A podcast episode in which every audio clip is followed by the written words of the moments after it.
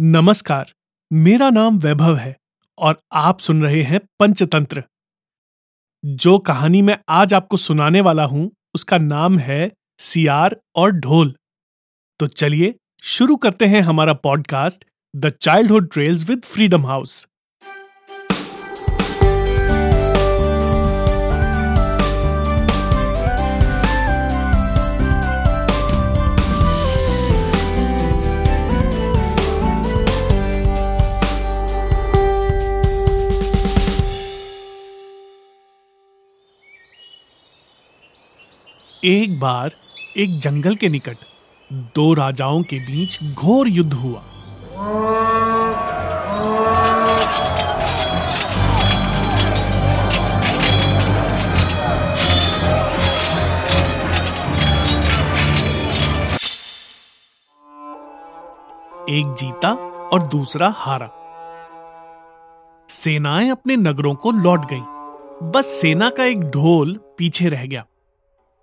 उस ढोल को बजा बजा कर सेना के साथ गए भाट व चारण, यानी कि गाने बजाने वाले, रात को वीरता की कहानियाँ सुनाते थे।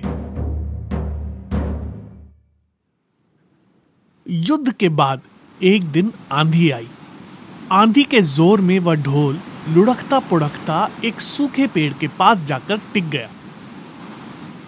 उस पेड़ की सूखी टहनिया ढोल से इस तरह सट गई थी कि तेज हवा के चलते ही ढोल पर टकरा जाती थी। और ढमाढम ढमाढम की गूंजती आवाज़ होती थी।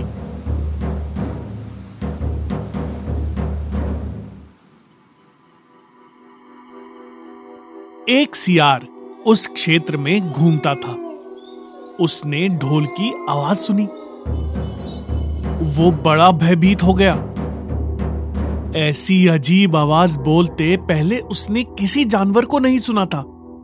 वह सोचने लगा कि ये कैसा जानवर है, जो ऐसी जोरदार बोली बोलता है ढमाढम ढमाढम सियार छिपकर ढोल को देखता रहा।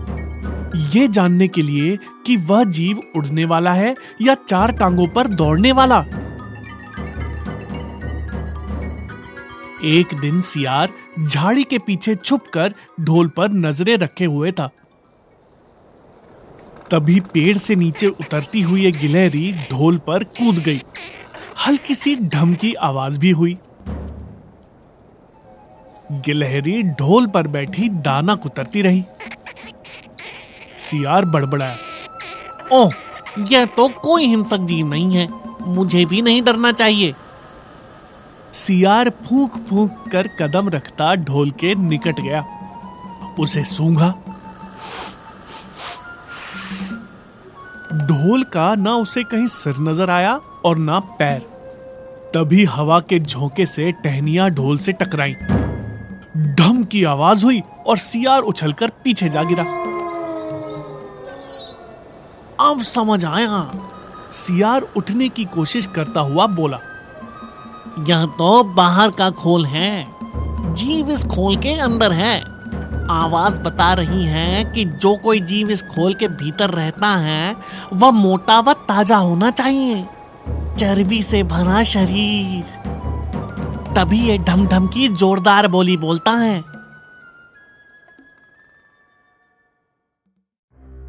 अपनी मांद में घुसते ही सियार बोला, ओ सियारी दावत खाने के लिए तैयार हो जा। एक मोटे ताजे शिकार का पता लगा कर आया हूँ। सियारी पूछने लगी। तुम उसे मारकर क्यों नहीं लाए? सियार ने उसे झिड़की दी। क्योंकि मैं तेरी तरह मूर्ख नहीं हूँ। वह एक खोल के भीतर छुपा बैठा है। खोल ऐसा है कि उसमें दो तरफ़ सूखी चमड़ी के दरवाजे हैं। अगर मैं एक तरफ़ से हाथ डाल, उसे पकड़ने की कोशिश करता तो वह दूसरे दरवाजे से ना भाग जाता। चाँद निकलने पर दोनों ढोल की ओर गए। जब वे निकट पहुँच ही रहे थे कि फिर हवा से टहनिया ढोल पर टकराई और ढम ढम की आवाज़ निकली। सियार सियारी के कान में बोला, सुनी उसकी आवाज़? जरा सोच, जिसकी आवाज़ ही ऐसी गहरी है, वह खुद कितना मोटा ताज़ा होगा? दोनों ढोल को सीधा कर उसके दोनों ओर बैठ गए और दांतों से दोनों चमड़ी वाले भाग के किनारे फाड़ने लगे। जैसे ही चमड़ियाँ कटने लगी, सियार बोला, होशियार रहना, एक साथ हाथ अंदर डाल, शिकार को दबोचना है। दोनों ने हम्म की आवाज़ के साथ हाथ ढोल के भीतर डाले और अंदर टटोलने लगे। अंदर कुछ नहीं था। एक दूसरे के हाथ ही पकड़ में आए। दोनों चिल्लाए यहाँ तो कुछ भी नहीं है। और वे माथा पीट कर रह गए। तो इस कहानी से हमने ये जाना कि जो लोग बड़ी बड़ी बातें करते हैं बड़ी बड़ी शेखी मारते हैं वो भी अंदर से ढोल की तरह खोखले होते हैं। जिन लोगों के अंदर कुछ बात होती है, कुछ कर दिखाने का दम होता है, वो बोलते नहीं है, करके दिखाते हैं। तो ये थी पंचतंत्र की कहानी, सियार और ढोल। सुनते रहिए पंचतंत्र, मेरे यानी वैभव के साथ, सिर्फ़ हमारे पॉडकास्ट पर, जिसका नाम है the childhood trails with Freedom House